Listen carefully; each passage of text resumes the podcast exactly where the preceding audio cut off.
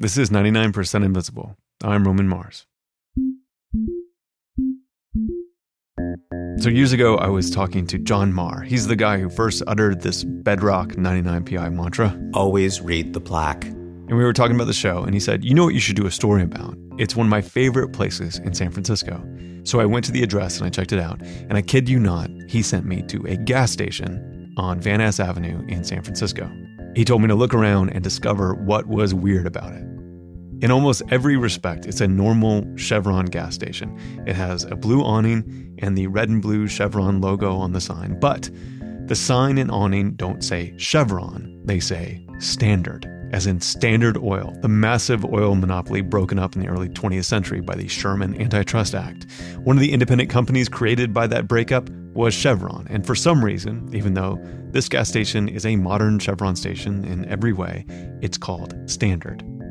If you call the station, they will answer the phone saying Chevron, and the attendant cannot tell you why it says standard on the sign. I've tried. But a trademark lawyer like Amanda Lewandowski can.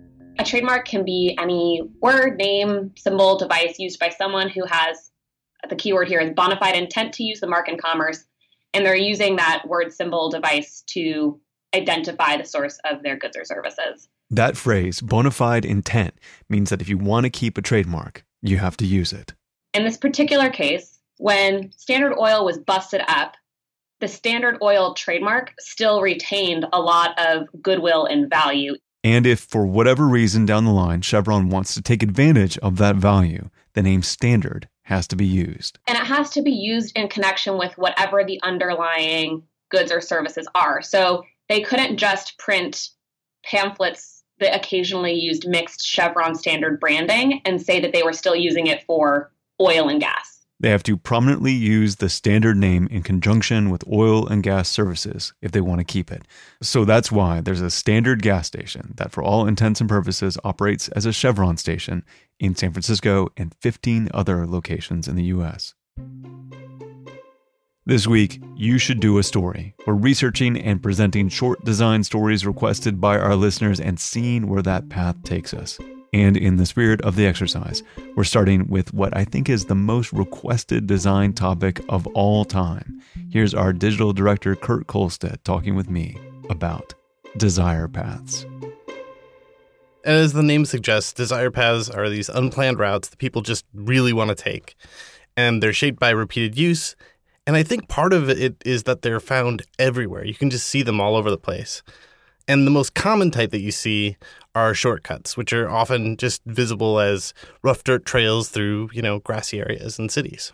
So most commonly when you think of desire path, you think of like imagine like a, a circuitous or maybe like a 90 degree turn on a sidewalk and then there's this like 45 degree you know dirt path that cuts across and creates a shortcut. And that's the most common idea of what a desire path is is people want to take the shortest path. But desire paths are not always a shortcut in fact sometimes they end up being a long cut and this can happen for all kinds of reasons in some places there are superstitions about walking under utility poles right. and so people end up taking this long way around and you can see that marked in the dirt or like when there's like a a slope going down to a to a crossover underneath a road. Mm-hmm.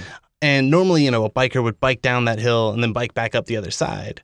But often there's like a way to just, you know, take the grass and go off to the side. And it ends up being a longer path, but, uh, you know, they don't have to go up and down the hill. Right. So it's still like a shortcut in the sense of energy. Right. It'll still t- it'll take them less work ultimately, but it also is just kind of weird because it bows out to the side, and right. that's not how we normally think of these things. We normally think of them as just like yeah, the short way across. So these can be really frustrating as an urban planner because a lot of reason you design things the way you do is to use the built environment to shape the behavior you want.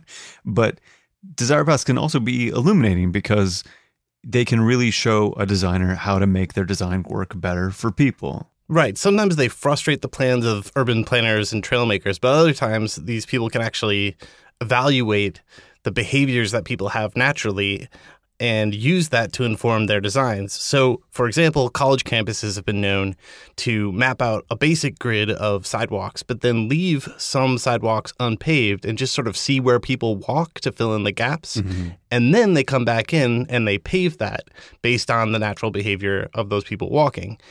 And in Finland, park planners have been known to watch and see where people walk after a big snowfall. So there's sort of a blank slate, and people cross the park and they just trace their paths, then use that to inform a, a year round pathway for that park. Oh, that's so cool. Which actually reminds me of my favorite form of snow based desire path, the sneck down, which is this uh, portmanteau of snowy and neck down, which is a neck down is actually kind of hard to picture. It's like a, a part of the curb, like if you can imagine like a straight street and then like a little bit of a bump out of the curb, an extension of the curb is called a neck down. So, uh, how do the people use uh, sneck downs in particular? So, like those Finnish park planners that are evaluating where people walk after snowfalls, urban planners can use sneck downs to evaluate where cars drive after a snowfall.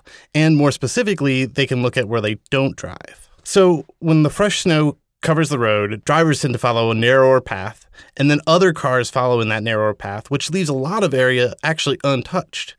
Oh. And this results in what is effectively like a, a, temporary curb extension and can also form sort of traffic islands in the middle of streets where cars just don't go. But then did they ever take this information and like use it for other parts of the year when it isn't snowy? That's really the key is urban planners can evaluate where people don't go and use that information to advocate for curb extensions and traffic islands where they don't currently exist. And the argument is pretty straightforward. I mean, if the cars don't need to go there in the winter, why do they need to go there at all, right? right, right. That's smart. I like it. It gives you like a little sandbox to play in once the snow falls and all of a sudden you realize that you have this opportunity to replan your city in these little tiny ways. A lot of this analysis is really kind of lovely. It's like people go out and they take pictures and they make videos and then they trace over these places where the cars don't go. And suddenly it becomes very clear the cars don't actually need that space. One of the reasons why desire paths and sneck downs are so that resonate so much with our audience, and not because they're urban planners, is because they're this great metaphor for design in general. Yes, and a lot of people use them in usability design and think about them in terms of interface design. So a really common tactic is to not just you know decide we're going to make this thing this way and people are going to have to use it this way but instead to actually look at how people are already using something and then take that and give it a more official way to work. So, right. for example, on Twitter, you know, ats and hashtags, those weren't built in with Twitter. Users evolved those over time. Mm-hmm. And then Twitter eventually said, oh, well, if users are using them, we're going to support this usage and, you know, evolve what they can do. I never really thought about that, that ats and hashtags were basically desire paths created by the user. Digital desire paths. If you want to take a deeper dive into the hash mark, or octothorpe as I prefer to call it, Avery Trufelman did a whole episode about its origin. So if you turn your hymnals to episode number 145, you will find it.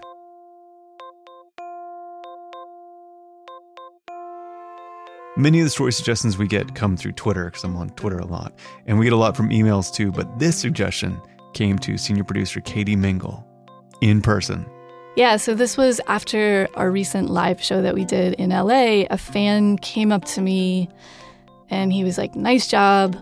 Also, I have a story idea for you. This is great. So I was like, lay it on me. And he started telling me about it. And it was like about electrical current, clocks, and this time in Southern California when people had to make this big switch. I, I don't know. I didn't absorb that much of it at the time. right. But it did sound neat. It did kind of sound like up our alley. So I went back, I started looking into it, and basically the story starts back in the late 1800s when the Los Angeles area and sort of surrounding other towns in Southern California were starting to get their first power plants. And the main motivation at the time was to bring refrigeration to the citrus growers. So they could put oranges inside of refrigerators. Exactly. Yeah. For cold orange juice. of course. And so back in these early days of electricity, there wasn't a national standard for like what frequency of current these power plants should deliver us. What does an electrical frequency really mean and, and what are the options that, that you have to work with when it comes to electrical frequencies?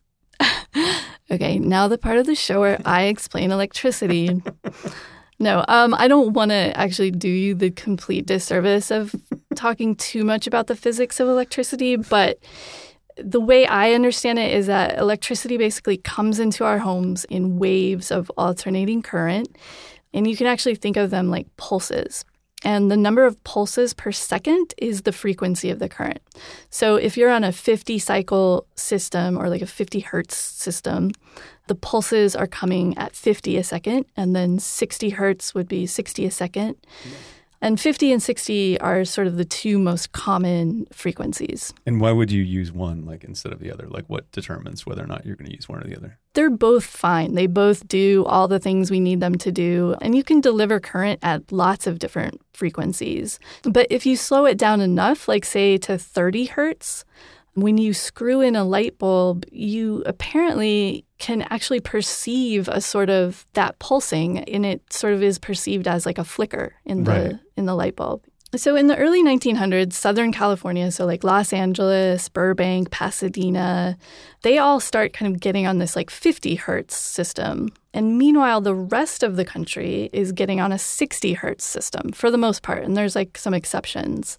Right. And so right now that's not that big a deal in the early 1900s, but eventually this grid is going to all meet up and that would not be good to have two different systems. Right. And so it, it starts to become a problem. And one of the things that becomes a problem is like manufacturers had to make different products for people in Southern California because anything with like an electrical motor that was designed to work on a 60 cycle system is not going to work as well on a 50 cycle system. And one of the things that definitely didn't work as well was electric clocks. So if you had a clock that you got in New York City and then you moved to LA and you plug in your clock, it would actually lose 10 minutes every hour. Whoa. Yeah. And that is because electric clocks actually use those pulses of current to keep track of the time. You know, some clocks have pendulums, but keeping track of those pulses of current is, is the way that electric clocks know what time it is Oh, okay. or when to move the second hand. And at that point, electric clocks were really popular. Like a lot of people had them. They're not quite as common anymore. So, yeah, clocks were a problem, other things with motors. And then in the 30s, California started to receive power from new dams like the Hoover Dam. And this power was coming into California at the wrong frequency. And then the power companies would have to convert it. And the conversion process was difficult and expensive. So in 1936, the city of Los Angeles decided to switch all their customers to 60 cycle current. And then in 1945, the Southern California Edison Company decided to switch everyone else in Southern California over to the, the 60 cycle current. And that must have been crazy because you're talking about every appliance that plugs into a wall is now like being run at a suboptimal frequency. And therefore you have to change everything along the way. Yeah, it was nuts. It was a huge undertaking. Like they weren't just like, okay, sorry, like throw out your stuff. They sent crews into people's homes to retrofit their washing machines. They sent people into factories to make sure all the machinery worked right. And it was hundreds of thousands of customers, like I think nearly a million customers. Wow. And then the power companies also had to change all their own equipment, all the electric meters. And then for clocks, you could actually go and drop your clock off at at something called a clock depot. And there were just like rows and rows and tables of clocks being worked on and sort of men sitting there working to make your clock work. Um, it was the good old days. Like, when you had this big infrastructure project and then everyone just got to work and made it work for everybody. yeah, like I have no idea how many people they employed for this, but it, it sounds like quite a few. So by 1948, all of Southern California had switched to the new system, and the final tally was like 500,000 clocks and almost 400,000 lighting fixtures, 58,000 refrigerators. And if you think of how the population of LA exploded in the following years, it's it's so lucky that they decided to take this on when they did. I mean, like you couldn't you couldn't possibly do it now. no, like no Right. way. And that's sort of why you'll you'll never see like an, an international standard for electrical current. So you you may know if you've traveled to Europe that you have to buy like a little adapter because most of Europe is still on a 50 cycle system. And they'll never change because it would just be It would just be too much. it would just be too much. And I think the United States and Mexico and most of like Central America, maybe South America, are, are 60 cycle. And Japan is actually, I think, the only country that still uses two different frequencies in their one country. So basically, one half of the country has 50 hertz and the other half is using 60 hertz. Oh, that must be such a pain. Yeah, it actually like was a really big problem after the Fukushima accident because a big portion of the country lost power. There was a tsunami and they were trying to send power from one part of the country to the other, which is a fairly common thing that, you know, we do. Mm-hmm. But they couldn't do it. You can convert from one frequency to another, but it's hard to do it in really big quantities. Right. And so every so often in Japan, actually, there will be this little movement that bubbles up that's like, we should all be on the same frequency. And then it just like really quickly dies because like one side is like, well, we're not going to switch. and the other side's like, well, we're definitely not going to switch either. And then that's the end of that. So it stays the same. And so it stays the same. And yeah, we just can thank those early pioneers in LA that were like, let's go ahead and do this before things are just out of control. Yeah. Thanks, those guys. And thanks to Jay Kennan for uh, suggesting the story for us. Yeah, thank you, Jay Kennan. And you talked to a couple other people that you want to thank? I talked to a horologist named Ken Reindel for this story. I thought the story was actually going to be more about clocks than it ended up being, so I learned all about how electric clocks work. anyway, he was great. He helped me a ton. I asked him if he'd heard S Town. He said no. of course, I immediately sent him a link. And then I also talked to an electrical engineer named Daryl Heinrich, who was also really, really helpful.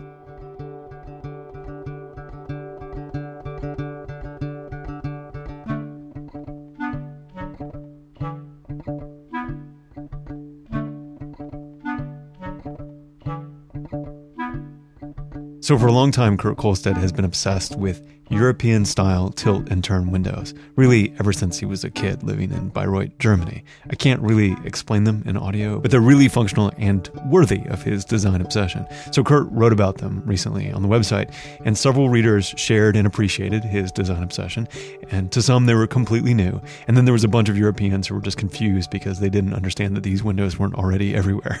Half the readers were astonished these things exist and wanted to have them, and the other half were shocked that anybody would think that they were shocking because they were totally ordinary, everyday window designs for them. So, this web article prompted a bunch of our audience to send in suggestions for other clever regional design solutions that we should also do a story about. One of the things that somebody suggested right off the bat, which I was instantly fascinated by, are these things called Finnish dish drying closets. They're also known as dish drying cabinets. Okay, so I'm going to try to pronounce it. It's Astian Kui Val Scapi. Astian Kui Val Scapi. That's what it's called. That's what it's called. Astian Kuzva. I can't do it. Astian Kui Val Scapi. Yes. Okay, so go ahead. So the design has a pretty simple premise. If dishes can dry themselves in storage, there's no need to dry them manually. Right. So instead of having a drying rack next to your sink, you put your dishes away in a cabinet above the sink. And this cabinet has special shelves with slots, so the water falls down through each level and it lands ultimately in the sink or on a slope surface, which then drains into that sink. Mm-hmm. And as a nice sort of design byproduct, this ends up clearing up clutter in your kitchen so you don't have this, you know, annoying dish drying rack that's always half full of dishes sitting next to your sink. So your dish drying rack is essentially the same cabinet you put your dishes away in. Exactly. It's a one-step process. You just, you know, take the dishes, put them away, they dry themselves. I love it. It's so beautifully simple. They should do that everywhere. That's they, for sure. We should have those everywhere.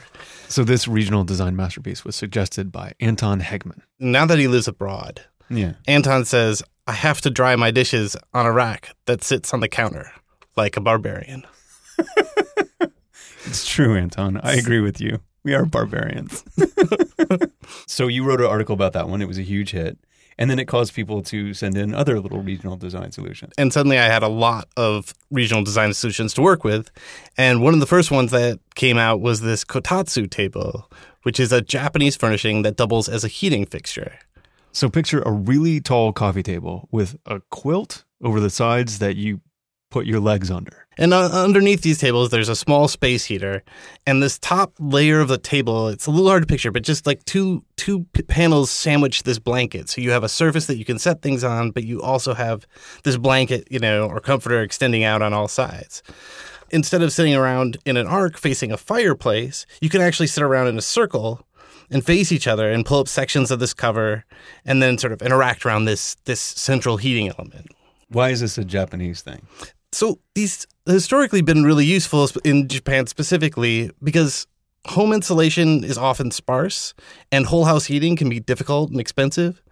And then traditional Japanese clothing also lends itself especially well to this form of space heating because warm air can flow up through the folds of a spacious kimono and then out the neck and armholes. I mean, that's sort of what I like about it is it has a lot of very specific reasons that it comes out of Japan, Yeah. but a lot of those aren't necessary to it function either. A lot of those things would work for really any place or culture. But the way that it's optimized for a kimono suggests that it didn't used to be electric heating elements underneath. No, historically, they came from a food cooking system that was in the floor. So they had these charcoal burning food cookers in the floor, and this morphed into a system where they would try to use that to heat the home. And then eventually, you know, in the modern era, this sort of more dangerous, prone to fire solution was replaced by an electrical heating system. Right. Cool. What are those called again? Kotatsu tables. Kotatsu tables. So these would be great everywhere as long as you didn't burn your legs. Is there any instance? Did you read about anything about people burning their legs? Oh yeah, like there are advisories that say like don't fall asleep under your kotatsu table. like it can definitely like lead to injuries and things. So Yeah. it's not a perfect design. It's not a solution. perfect design solution, but you also just shouldn't sleep under tables in general, probably. So like, but especially not hot tables. especially not hot tables. So it's really important to use the Kotatsu table as described. But that is not like our next design solution, which one of its powers is the versatility of this object. It's called the Hills Hoist. The Hills hoist is effectively the opposite use case. It can be used for everything that it's not designed for. So Uh, describe the Hills Hoist. Basically, it's a rotating clothesline. It has a central metal pole that sticks up from the ground, like the trunk of a tree, with smaller clothesline supports that branch out from the top. And then this thing sits in backyards and it spins slowly in the breeze, drying clothes on a series of lines that just sort of circle that central pole. And where is the Hills Hoist from? The Hills hoist was developed in Australia and pioneered by this guy in the 1940s who was coming back from the war and decided to basically build his own backyard rotary clothesline. And it wasn't the first of its kind, but his really took off. They became a commercial success, and now that company sells millions of the things every year. This is not just a thing for drying clothes in your backyard. Like this has become an iconic design that's really tied to Australia. Yeah, one of our listeners wrote in with a really great, very detailed explanation of its role in Australian culture. And basically, as she explains it, it's uh, this kind of critical fixture of the suburban Australian dream. You get this quarter acre lot with a beautiful backyard, and in your beautiful backyard, you have this hills hoist. And it's sort of an incomplete picture without that iconic thing. But unlike the single use case of the finished cabinet or or even the kotatsu table, you see pictures of Hills Hoist being used as like things that kids hang on and spin around and pinatas or whatever. Like anything that you can hang something and want to spin it, the Hills Hoist is the perfect solution for you. yeah, and, and and there's a great YouTube video that out there of these guys who hooked up lines to the thing and a motor and have it spinning super fast and like they're whipping kids around on a on a water slide on the ground. And if there's like a wedding or a holiday party, you decorate your hills hoist. There's a drinking game where people hang bags of wine from the thing and spin those around. and what I kind of one of the things I kind of love about it is that for like every stage of your life, there is some activity that you do, whether you're a kid who's swinging on the thing or somebody who's much older and sitting in the shade structure that you put on top of the thing. Mm-hmm. Like everybody has some use for this. Right. So if you combine the ubiquity of this object with boredom of sitting in your backyard, you will get some kind of creative solution for something. Yes. Yeah. Yeah. And it's so I mean that's the thing. It's this big thing and it's an and it's there. And so inevitably people figure out new things to do with it besides, Right. you know, hanging clothes. So hats off to the Hills Hoist. It's something special. Thanks to Alyssa Stevens for letting us know about the Hills Hoist. If you want to see pictures of any of these, or if you have a regional design solution from your home country or state, we'd love to hear about it. You can reach us at 99pi.org. 99% Invisible was produced this week by Kurt Kohlstedt, Katie Mingle, and me, Roman Mars. The rest of the team is Emmett Fitzgerald, Delaney Hall, Taryn Mazza, Sean Real, Avery Trufelman, and Sharif Youssef. We are a project of 91.7 KALW in San Francisco and produced on Radio Row in beautiful downtown Oakland, California. Support is provided by ZipRecruiter. Anyone who runs any kind of business knows that you're only as good as the people you hire, and finding those people is the key to your success. With ZipRecruiter, you can post your job to 100 plus job sites with just one click. Then, their powerful technology efficiently matches the right person to your job better than anyone else. That's why ZipRecruiter is different. Unlike other job sites, ZipRecruiter doesn't depend on candidates finding you, it finds them. In fact, over 80% of jobs posted on ZipRecruiter get a qualified candidate in just 24 hours. No juggling emails or calls to your office, simply screen, rate, and manage candidates all in one place with ZipRecruiter's easy to use dashboard. Find out today why ZipRecruiter has been used by businesses of all sizes to find the most qualified job candidates with immediate results. And right now, my listeners can post jobs on ZipRecruiter for free. That's right, for free. Go to ziprecruiter.com slash 99. Try it for free at ziprecruiter.com slash 99. Support for 99% Invisible comes from Talkspace, the online therapy company. Talkspace makes it easy to connect with a licensed therapist handpicked just for you for as little as $32 a week. Anytime an aspect of life moves online, it's still surprising to me, like online dating or online meal delivery service. I have Skype appointments with my doctor now, but when it comes to therapy in particular, I'm really glad it has made this leap because anything that makes it easier for you to talk to someone when you need it is a great thing. Don't use social media for this. It's terrible as therapy. Talk to someone who knows something at Talkspace. To sign up or to learn more, go to Talkspace.com slash invisible. And to show your support for this podcast, use code INVISIBLE to get $30 off your first month. That's code INVISIBLE at Talkspace.com slash invisible. Talkspace. Therapy for how we live today. We are a proud member of Radiotopia from PRX, supported by the Knight Foundation and listeners just like you. The very first original production that came out of Radiotopia was The Allusionist by Helen Zaltzman. Helen has won every award in British podcasting, and we've had Helen and her stories on this show a couple of times. And I think anyone who appreciates 99PI will love the way Helen uses stories about words and word origins to explain the way the world is today. Plus, it's really funny. I never miss an episode. Nothing would please me more than for you to subscribe to The Allusionist and then tweet at me to tell me how much you like it. Find it at theallusionist.org or on radiotopia.fm. You can find the show and join discussions about the show on Facebook. You can tweet at me at Roman Mars and the show at 99pi.org. We're on Instagram, Reddit, and Tumblr too. But there's still a raging debate about the best way to depict a lane ending on a road sign at 99pi.org.